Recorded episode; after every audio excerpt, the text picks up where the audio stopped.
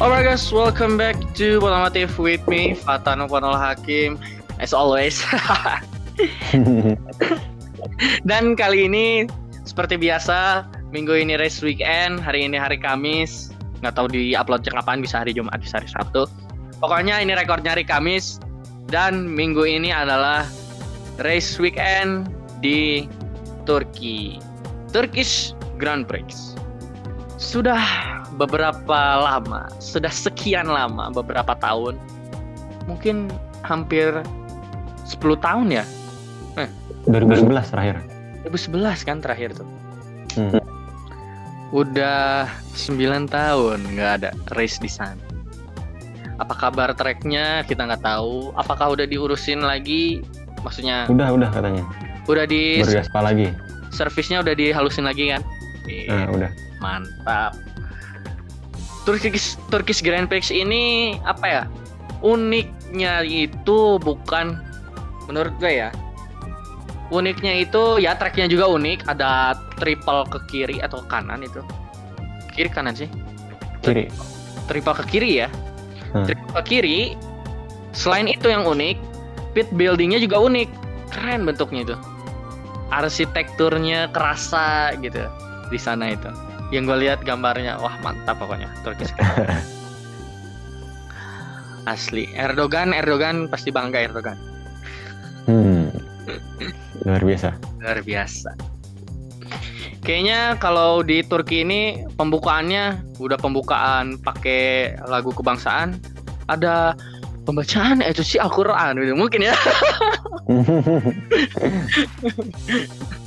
mungkin Ada seremoni seremonial dulu. seremonial dulu. mungkin ya, mungkin. Jangan jangan di jangan dijudge juga saya nanti. Eh? Jangan di hate juga. ya. Hati-hati. Anda-anda semua yang mendengarkan ini tidak boleh seperti itu. Oke, kita masuk ke prediksinya langsung. Seperti biasa, yang gue udah bilang dari beberapa episode ke belakang, kita tinggalkan dua Mercedes dan Max Verstappen. Karena emang tiga itu doang yang akan di depan ya. Udah, diam Sudah aja. pasti. Sudah pasti. 90% lah, 90%. Kalau nggak ada trouble kayak kemarin, kalau nggak ada Verstappen kena sial. tiba-tiba meleduk gitu gimana ceritanya heran. Padahal masih panjang itunya apa eh, tire life-nya ya kalau mau dihitung dari per lap-nya. Masih panjang life cycle dari bannya itu. Atau mungkin Valtteri Bottas yang kena trouble mungkin ya. Kita nggak tahu juga. Ya tapi 90% pasti tiga orang ini yang ada di depan. Kita langsung ke Alex Albon aja. Alex Albon ini dua race kemarin mengalami kebuntuan setelah Hmm.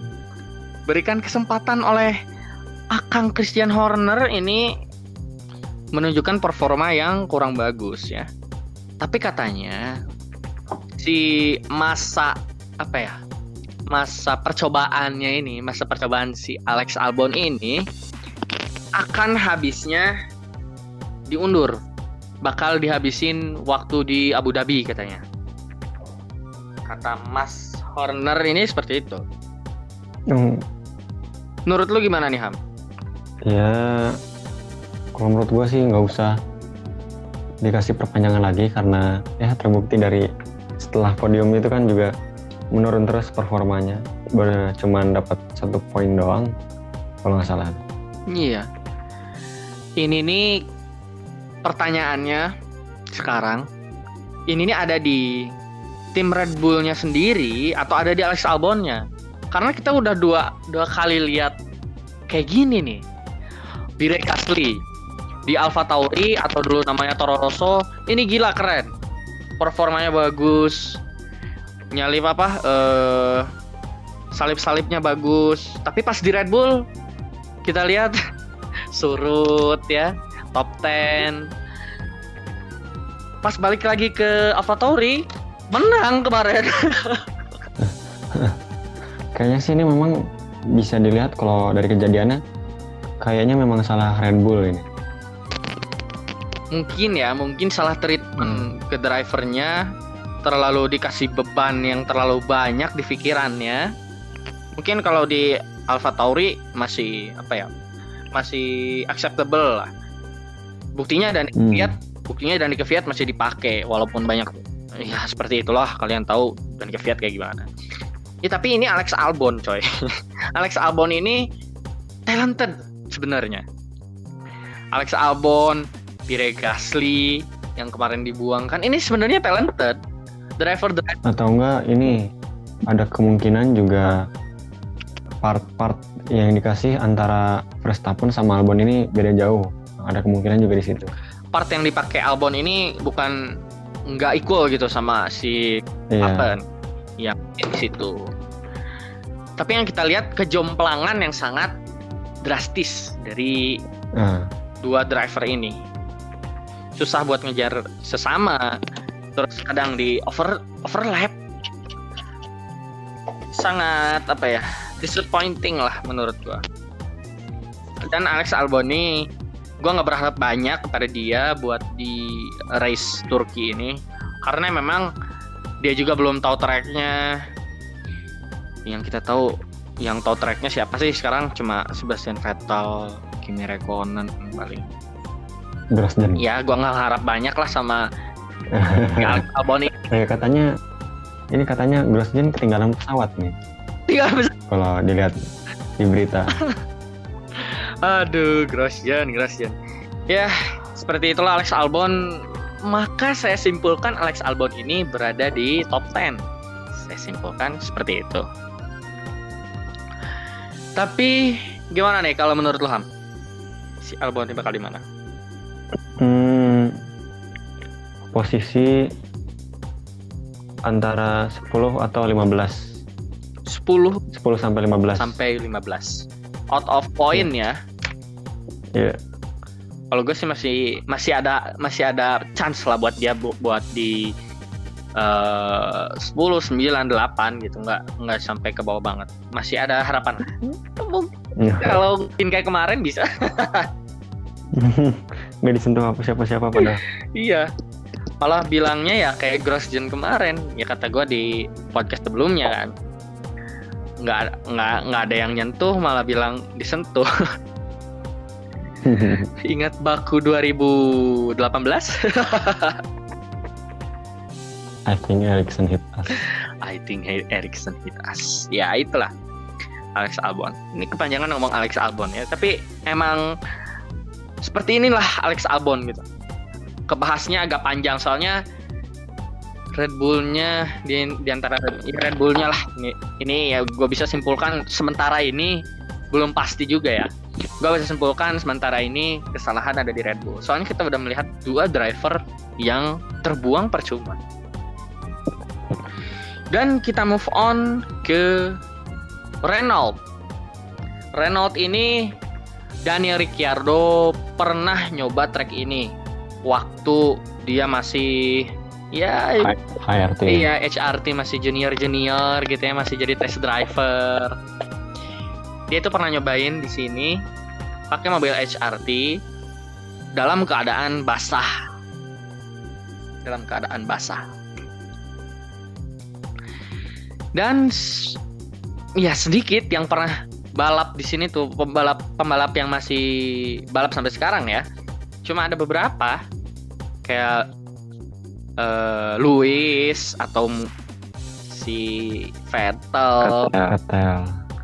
terus Kimi paling. Ya bisa dihitung jari lah. Dan untuk Daniel Ricciardo dengan pengalamannya yang udah pernah balap di sini, eh balap, udah pernah praktis, udah pernah free practice di sini, dan mungkin mobilnya suitable dengan tracknya mungkin, mungkin suitable karena banyak corner yang aneh-aneh di sini di Turki ini, ya mungkin bisa lah top 5 ya. Top 5 ini maksudnya bukan ada di kelima banget tapi ada di antara 3 4 Tiga atau empat gitu. tiga empat lima lah di situ tempatnya. Daniel Reg ini. Daniel Ricciardo Tapi kalau Esteban Ocon dengan ya seperti kita tahu biasa-biasa aja skillnya dan belum pernah mencoba track ini sebelumnya ekspektasinya lumayan rendah nih. Ekspektasinya gue lumayan rendah. Nggak nggak nggak mau nggak mau terlalu atas lah. Nggak mau disandingkan dengan Daniel Ricciardo secara langsung. Tapi pengen gue sandingkan dengan ah Kang Albon tadi. Karena ya mungkin mobil Renault-nya ya mobil Renault-nya jomplang juga. Dan Esteban Oconnya gitu-gitu aja. Ya seperti itulah di top 10 9 10 11 9 10 mungkin juga out of point 11 alright Ham. Kalau Ocon nih gimana menurut lo? Kan kalau menurut gue tuh tadi kayak ya biasa-biasa aja di top 10 ada di 11 12 13 lah. 10 11 12 ya mungkin hmm. segitu. Kalau menurut tuh gimana?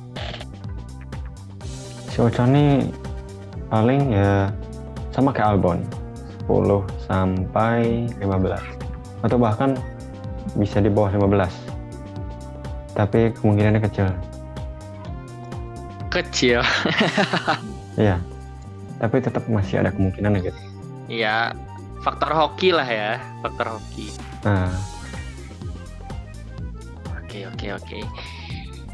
Oke sekarang kita move on ke McLaren. McLaren ini ya beberapa sesi ke belakang performanya jadi rada-rada menurun sedikit ya. Atau mungkin karena ih, ada trouble waktu itu ya yang sampai kebakar mobil. Pengaruh ya? Ya tapi pengaruh kayaknya. pengaruh ya. Soalnya dari situ makin nurun. Kang Lando Norris nih. Panutan panutan para F1 fans kalau gue masih biasa aja sih ke Lando Norris mah ya namanya juga gue mah pengamat ya bukan fans ya fans juga fans dari motorsportnya itu sendiri tapi tidak menisbatkan ke salah satu kubu saya.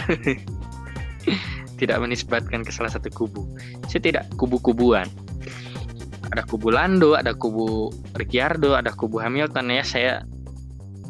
Ya kalau gue gitu. Gue lihat dari sisi wah ini bagus nih chance-nya untuk menang segini segini segini. Ya, dari situ gue. Jadi per race beda jagoan. bukan karbitan ya, bukan karbitan ya. Oke, okay, Lando Norris. Ini performanya di race kemarin makin menurun, seperti gue bilang tadi menurun.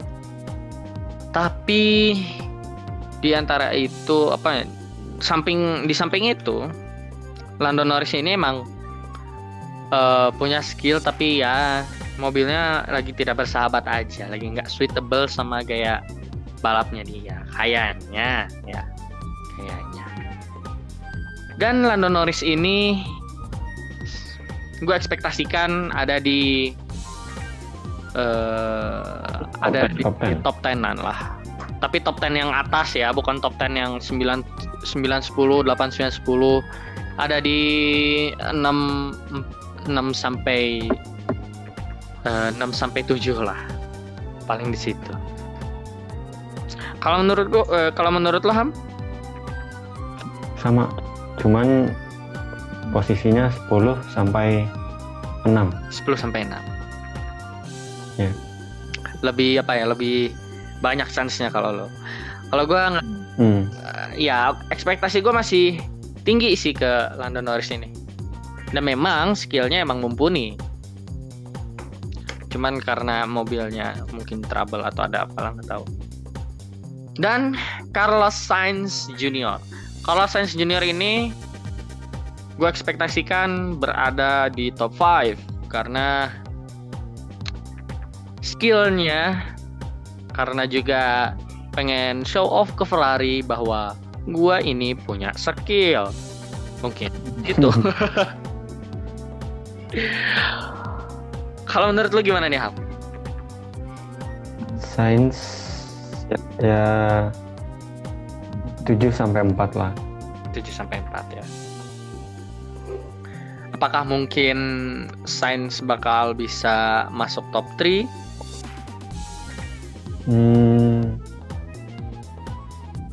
Bisa kayaknya, cuman kecil. Itu juga kalau Max-nya lagi nggak oke lagi kayak kemarin. Iya. Oke, kita move on ke hmm, enaknya mana dulu ya? Ferrari dulu atau kayaknya sesuai urutan yang apa ya? Sesuai urutan yang real life aja lah. Ferrari kita kesampingkan dulu ke belakang. Kita ke Alfa Tauri. Di Alfa Tauri ini ada Pierre Gasly yang sudah menggegerkan dunia per F1-an sejagat raya dengan kemenangannya di Monza membawa apa ya? Membawa hmm, sedikit sedikit ekspektasi yang lebih gitu ya terhadap Babang yang satu ini. Jadi gue ekspektasikan dia nih iya masuk top 10 lah, masuk top 10. Masuk top 10 ada di 8 7 8-an segitulah. Bisa battle-nya sama Lando Norris atau bisa battle-nya sama Esteban Ocon gitu ya. Tapi kalau Dani ke Fiat, gimana nih kalau Dani ke Fiat menurut Mam? Daniel Kvyat hmm, nggak jauh beda sama Ocon. Tapi bedanya dia posisi 12 sampai 18. 17 lah. 17. 17 tuh unnecessary risk ya. Hmm. Soalnya emang gaya drivingnya ini walaupun dia udah lumayan kolot, tapi gaya drivingnya masih kayak pembalap F2. Barbar. Seperti kita tahu barbarnya pembalap F2 kayak gimana ya Robert Schwartzman sama Mick Schumacher itu. Atau mungkin Sean Gelel bisa dibilang pembalap F2 gak sih? Hmm, akhir-akhir doang. Sean Gelel nih bakal ikut ya di Bahrain. di ronde depan berarti ya. Apa tulang belakangnya itu masih cedera atau gimana sekarang? Kalau sekarang sih udah udah sembuh. Hmm, Jadi ya tinggal nunggu jadwal race-nya aja. ya ngejim ngejim lah. Dari Nah, sepedahan sekali sekarang Ah. dia sering. dari waktu waktu pas crash itu dia pulang ke Indo set nggak terlalu lama lah dari waktu dia pulang tuh langsung sepedahan. Nih gue herannya Hmm. kok sepedahan ya? Nggak sakit tuh tulang. Ataupun Hmm. berenang. Dia kan punya kolam renang di rumahnya. Nggak sakit tuh renangnya. Punggungnya. Yang gue tau kan renang emang semuanya gerak ya. Sampai tulang punggung Hmm. pun kadang ke rada ke bengkok-bengkok gitu waktu waktu apa waktu misalkan kayak bebas gitu ya. Nggak sakit tuh tulang. agak tanya-tanya aja sih. Ya gue nggak ngerasain ya. Tapi kita balik lagi ke topik itu Dani ke Fiat. Dani ke Fiat berarti ekspektasinya kalau lu rendah kalau gua nggak terlalu rendah. Sangat sih soalnya Alfa Tauri mobilnya. Hmm. oke kita ke Alfa Romeo. Nantilah Ferrari terakhir. Alfa Romeo ini eh kalau Babang Kimi Räikkönen itu bisa ada di 13 lah ya nggak nggak nggak bisa ada di kalau mau fight bener-bener nggak kayak nggak nyetirnya nggak nyantai. Dia kan biasanya nyetir nyantai bos. Santuy ya. santuinya itu loh yang bikin gua pengen ih Kimi push dong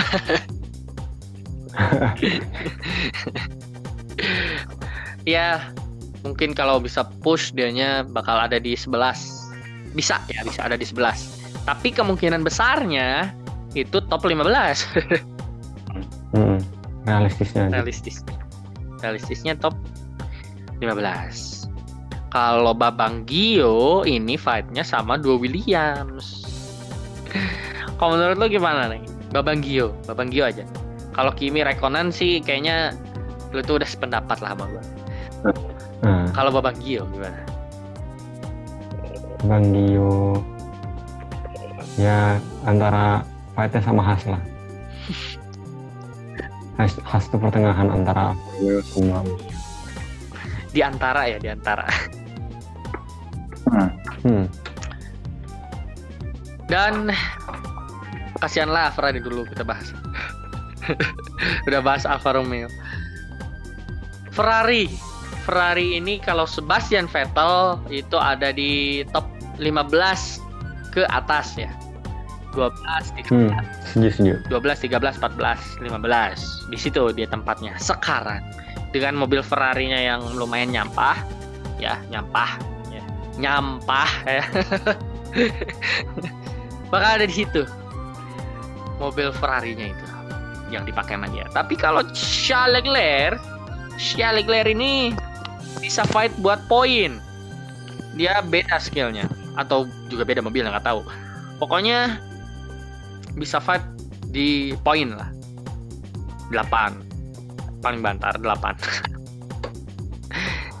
tapi kemarin menunjukkan skillnya lagi bisa keempat ya.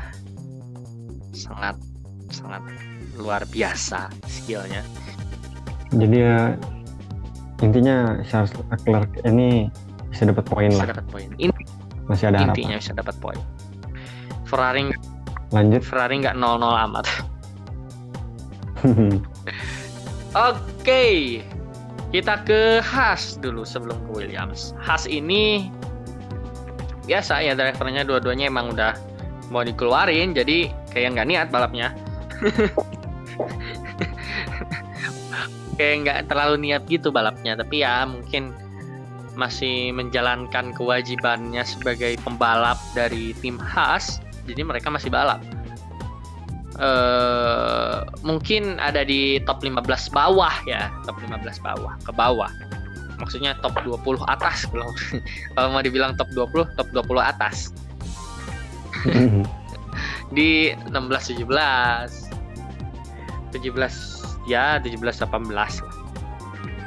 Di situ fight-nya fight-nya sama Alfa Romeo atau enggak sama George Russell.